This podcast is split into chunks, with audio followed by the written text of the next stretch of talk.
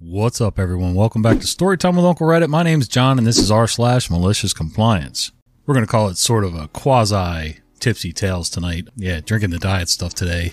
Uh, couldn't get into it too heavy because I had one of the most redneck ideas that I've had in months. My wife and daughter have been canning, you know, strawberries and different foods, and we're getting ready to do soups. We're going to do quart jars of soups and uh, can them and preserve them and it's just nice to know what goes into your soup and it's a little you know you can control the sodium the sugar blah blah blah the meats and veggies and uh, it's nice. Now when i say we're prepping or preparing or whatever preserving you know we're not we're not looking over our shoulders watching for zombies and uh, we're not into all the conspiracy theories and things like that.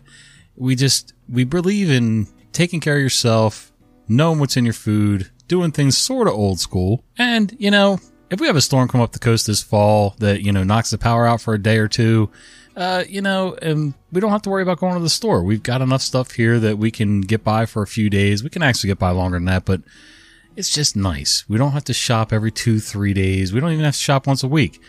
Uh, except for you know some of the perishable stuff like certain milks and things like that. But but honestly, if we didn't have milk for a week, uh, I think we'd survive. We got enough other stuff that I think we could make it work eggs, whatever. It's just a good way to live. Anyway, so back to the redneck idea. Um, my little bit of hillbilly engineering for today is this uh, propane burner. My wife and daughter talked about needing a space outside where they could, you know, water bath the jars, get them sanitized for canning, uh, cooking big pots of stuff so that uh, we could go ahead and then can it and then water bath the jars or pressure can them depending on what the food is. It's a whole thing. Anyway, I had a line on a really inexpensive uh, turkey fryer set up online, and I may still go get it, but uh, I wanted one for the rest of this week. We're having some problems with our stove at the moment in our kitchen, and the new one won't be here until Sunday. Of course. And, you know, we got vegetables that are going to go bad and things like that. So we need to like chop, chop, get them done, get them prepped, get them in the jars and done. Anyway, so I went ahead and we have a, a old kitchen stool that the staples were poking up and ripping people's pants through the cushioning. And I tried to, I fixed it several times and my wife was finally just like, screw it. I'm going to get another one. And it was sitting on the trailer getting ready to go to the dump.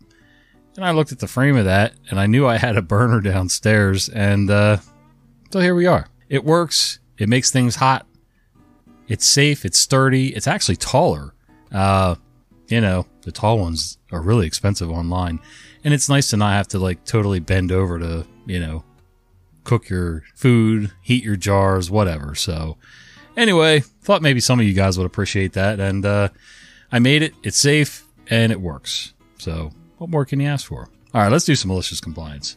Sorry about the ramble. That one time my son was sent home because of dress code violation at school. When my son was in middle school, I was notified he had to be picked up because he was in violation of the school dress code. I asked what the issue was and on the phone was told he's wearing a shirt that shows nudity. I freak out and rush to the school, my mind worrying as to what he could possibly have worn. None of his clothes that I knew of had nudity on it. As he gets in the car, I see violation. He wore a t-shirt with Bruce Lee on it from Enter the Dragon. When I got home, I called to confirm that this is why they sent him home. Sure enough, a topless Bruce Lee's bare chest sent someone clutching their pearls, apparently. A quick stop to the craft store followed. Using puffy paint, I superimposed a lovely bikini top to cover Bruce's man nipples. He wore the shirt to school again, and nobody dared say a thing. Lol. While I agree that our schools need some kind of standards to go by, uh, with dress code, nudity, you know, paraphernalia being shown on the shirt, certain words and phrases, I'm not sure where this one comes from. It makes no sense to me. It is the school rules, so you kind of got to go by the school rules. Um, but good for you for, you know, rolling with it and adjusting the shirt accordingly. It's funny. I'm one of those generations that I'm kind of in the middle. I'm a mutt, like I said before. You know, I, I think, I think schools and government kind of need to stay out of our business. But at the same time, there do need to be some standards that we live by and, you know, conduct ourselves by. Uh, I don't know it, sometimes I think it's just a little too much. Like, you know, there's got to be a happy medium there somewhere, but there's always going to be extremes no matter what you do. And I'm not talking politics, I'm just talking extreme, just people being extreme. Like my son in law when he sees a spider. There's no just, you know, quietly walking away. It's usually limb fracturing, flailing, trying to get out of the way of a spider that was actually going the other way to begin with. But anyway, he's probably going to hate me for saying that on video, but we'll be all right. Box of Skull leads to shock and awe. In my free time, I like to draw. One subject of interest is skulls. Usually I have to search the web for images of skulls. But I know a biologist, so I called them up and asked if I could borrow a cast, not real, skull. They said that they never loan out a skull because they'll forget who they loaned it to and just disappears. Online they go for $300 to $2,000. She had the ones that are not cut open above the eyes so you can open into the brain cavity that are obviously for study. They look more real as they were cast from real skulls and thus have some of the character and damage of the originals. I think they're rather sturdy plastic with a little heft. They're all two pieces with a detached mandible. In addition to human skulls, she had other mammals, including apes and monkeys that have fangs. Strangely, she said she would be willing to loan out all the skulls, and that way they would not forget who has what. I agreed, and grinning, I took a huge box of skulls home. Not too creepy, eh? My wife saw the box and asked me what was in it. I said, skulls. She said, no, really, what's in the box? She didn't believe me. I can imagine bringing a big box of Legos a colleague's family was passing on or something like that, and upon being asked saying skulls or some other random improbable item just to be funny because who would ever expected a box of skulls? I said, skulls. She got mad and said, fine, don't tell me. Now at this point, I've had my fun. She was indeed surprised by my answer, and I could have filled in the details of how and why I got the skulls and when I had to return them, but I was told not to tell her, so I did that. I complied stubbornly and with perhaps a bit of malice because her extreme reaction surprised me and I freeze up and become defensive when surprised because of my childhood. She grew up with older brothers and they were always teasing her growing up. You can be sure her orange juice had gummy worms in it. She has a short fuse for foolery. On the other hand, I was the oldest with a stern and overly firm stepmother, and I learned to do as I was told to the letter, lest I face the consequences, which go beyond the scope of this post. I put on stubbornness just as she wanted an explanation. She asked again, and I said that I have answered the question, and besides, I had just been told not to say any more. I think we're both a bit steamed.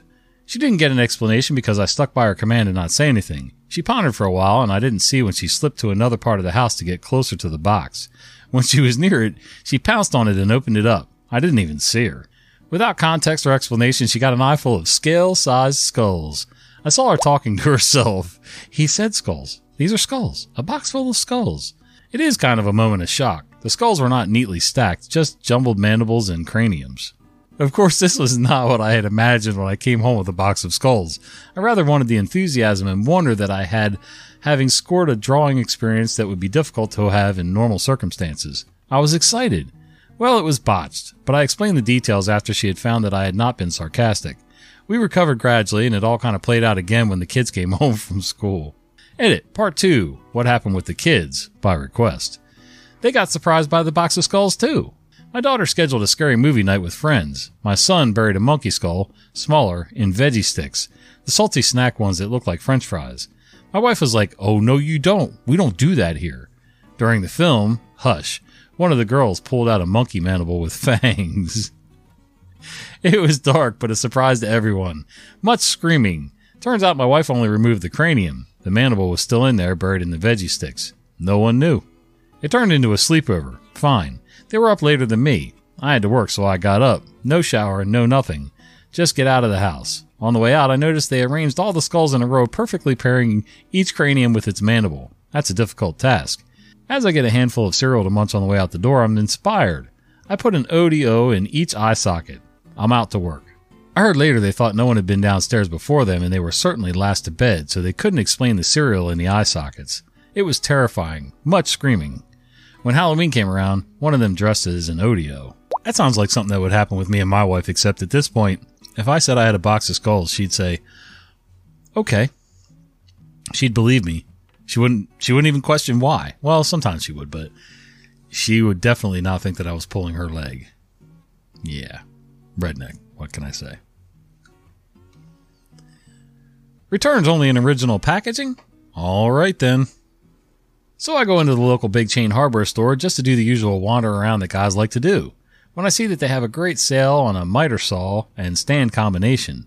Since this is something I've had my eyes on for a while, I make the purchase and happily head home to set it up.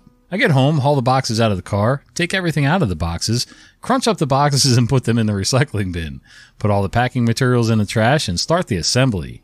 All just took a couple steps. Everything was great. So I move on to the stand, get it all put together, and then go to put the saw on the stand, and I notice that one of the attachment clamps is broken. So I get in the car and head back to the store to see if they can replace it.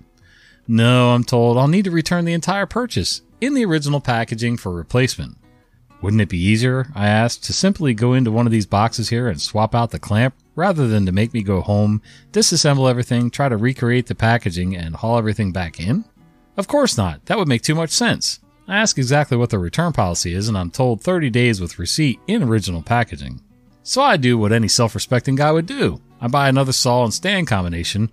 Right on the other side of the checkout, in full view of management, I open the box, reach in, grab a functional clamp, replace it with the broken one, making sure to put it back into the original plastic bag that it came in, and head over to customer service to make a return. Again, rules are rules, but you played the rules well. You did exactly what they said, so uh, yeah, good for you. I probably wouldn't have put that much energy into it. Uh, I'm resourceful enough, as you probably noticed in the beginning of the video, that I would have found another way to attach the saw to the stand and everything would have been fine. My saws don't usually travel, so if it's going to be set up permanently, a bolt, another type of clamp, a cheap C clamp, anything would have made it work. So, uh, I don't know. Sometimes it's just not worth the uh, conflict, but eh, what are you going to do? Don't trust me enough to not micromanage me? Enjoy staying late to do my job. This happened at work about 10 years ago. Here's the context.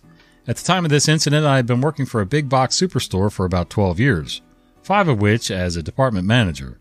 I managed three areas fresh meat, frozen seafood, and prepackaged deli and breakfast meats.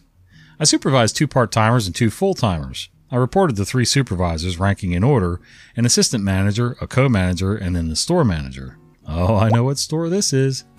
The situation. On a particular Thursday morning, it was just myself and one of my full timers, Carl. Carl was on duty until 3 p.m., myself until 4 p.m., and no one else after. My other full timer was on his day off. One part timer wasn't available Thursday through Saturday, and the other was on vacation. Coverage was thin at best and would continue to be that way through the weekend. Having been super light on coverage all week, due to one of my guys being on vacation, the deli was looking a little thin. On this Thursday morning, I had to decide how best to prepare for the weekend. I knew that I wouldn't have enough staff to commit a person to filling the deli wall on Friday or Saturday, as soon as I had finished breaking down Thursday morning's delivery with Carl, I began busting my butt to get the deli wall as full as possible before I left that day.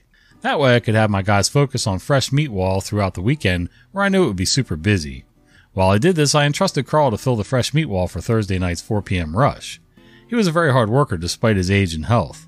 I knew he could handle it on his own. Around 11 a.m., Carl had to take his lunch break.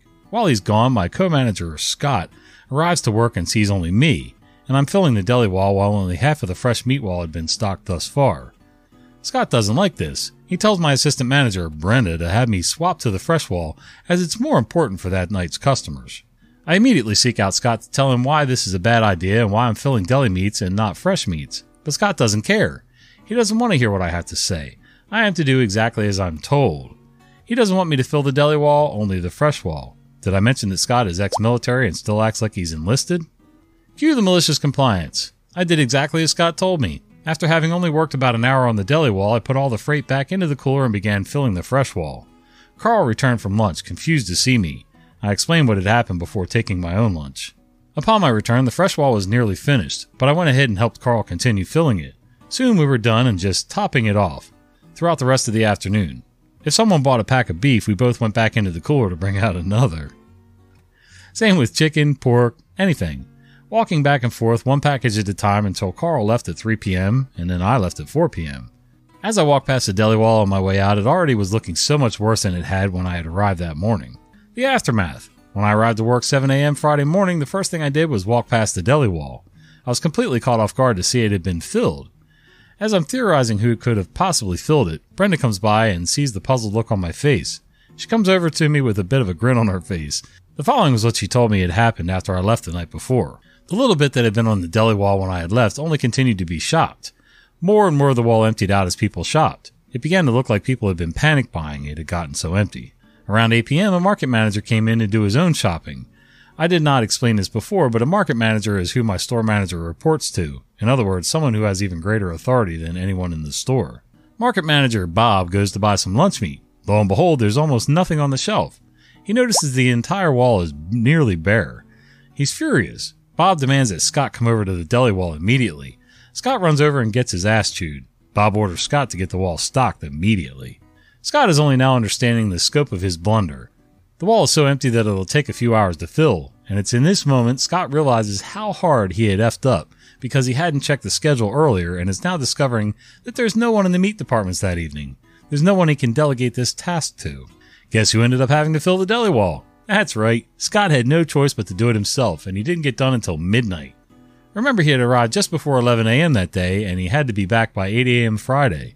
Also, Scott is salaried, so he got no overtime for the extra hours worked. Scott never did apologize to me for not trusting my judgment and for not listening to me, but he learned his lesson. From that day forward, he did not try to micromanage me and let me run my departments unimpeded.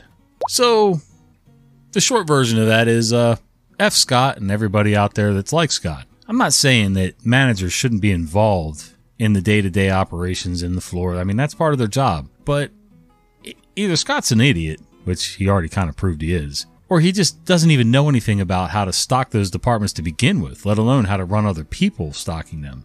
I'm not sure what this guy was thinking, but usually the people that are on the floor day in and day out know what's going to empty out first, know how to cover the, the gaps when people are absent for vacation or being sick or whatever. I don't know. You know, you got to learn how to trust the people under you. It, that's the whole thing. I mean, if you can't trust them, then you didn't train them right to begin with, and uh, it's your fault either way. So, suck it, Scott. Don't remind you about your passport renewal? Cool. This happened a few years ago when my now husband and I first started dating. We were going on holiday in May in order to attend his friend's destination wedding. I don't mind his friends, but for the purpose of this story, I have to say there are more his friends than mine. He needed his passport renewed, which needs to be done every 10 years here in the UK.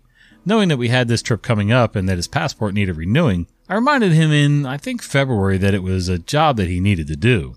I think the third time I reminded him about it, possibly sometime in April, he slightly snapped at me, or was at least a little off and basically said, You don't need to keep reminding me, I'll sort it out. Fine. Even though this was still early in the relationship, I had already noticed that my boyfriend, as he then was, is wonderful in many ways, but he's a bit of a procrastinator, and especially has a tendency to put off boring admin type jobs such as this. I can't say I blame him, but I'm the sort of person who gets things like that done as soon as I notice them, because otherwise they'll be on my mind. But he was absolutely right. This was a trip to see his friends. My passport didn't need updating. It really wasn't my job to remind him about his or chase him about it. I didn't especially care what happened either way. The trip was extremely cheap and the travel insurance might have even covered canceling it. Malicious compliance, activate. Well, wouldn't you know it, something like five days before we were due to leave, he sheepishly comes to me and says he still hasn't done anything about his passport. I don't know what it's like elsewhere, but I think the standard lead times for passports here are at least a few weeks. So he ends up doing a priority request, or whatever it's called, where they will fast track your application. I think from memory, the basic application is 79 pounds. And then the priority on top was another 150 pounds. Holy cow. And possibly more for fast shipping.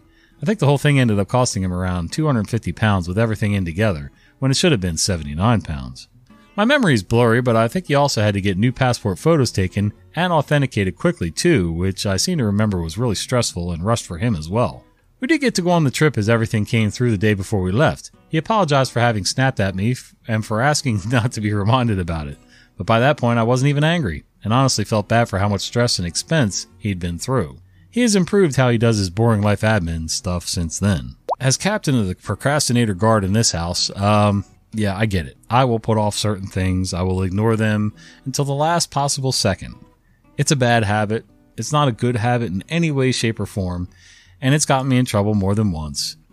It's just kind of how I'm built. But usually, once I do get on the task, I will, like, I will dog that task until it's done and done right. When I went back to school as a non-traditional old person student at the local college, um, I would wait until usually the night before an assignment was due to write my 10 or 15 page paper on psychology, sociology, whatever the, whatever the topic was. And, uh, it used to piss my wife off because I'd get an A on every assignment. But anyway, and that's part of the reason I keep procrastinating because it hasn't really that those things haven't really bit me in the butt yet. There have been other things where, you know, it's cost me more money or definitely more stress. It's always more stressful to wait until the last minute to get something done, but you know, it's kind of how I'm wired. I mean, you know, why do today what you can put off till tomorrow? Something like that. I don't know. I will gladly pay you Tuesday for a hamburger today. Anyway, I appreciate you guys sharing a little bit of your day with me today. Yeah, feel free to borrow my redneck blueprints for that uh, outdoor propane burner. And uh, if you get a chance, if you're on YouTube, throw a like up there, leave a comment down below. If you're on one of the myriad of podcasts that we're on, uh, go ahead and rate us. From what I understand, at least Spotify, if nothing else, and most of my listeners are on Spotify. Go ahead and rate us and uh, answer the question. I think the question is a generic question. You know, what did you think of this episode? Um, feel free to leave a comment one of these days I'll uh, get around. See, here comes the procrastination. One of these days I'll get around to looking at them. So, uh, all right, guys, till the next video. See ya.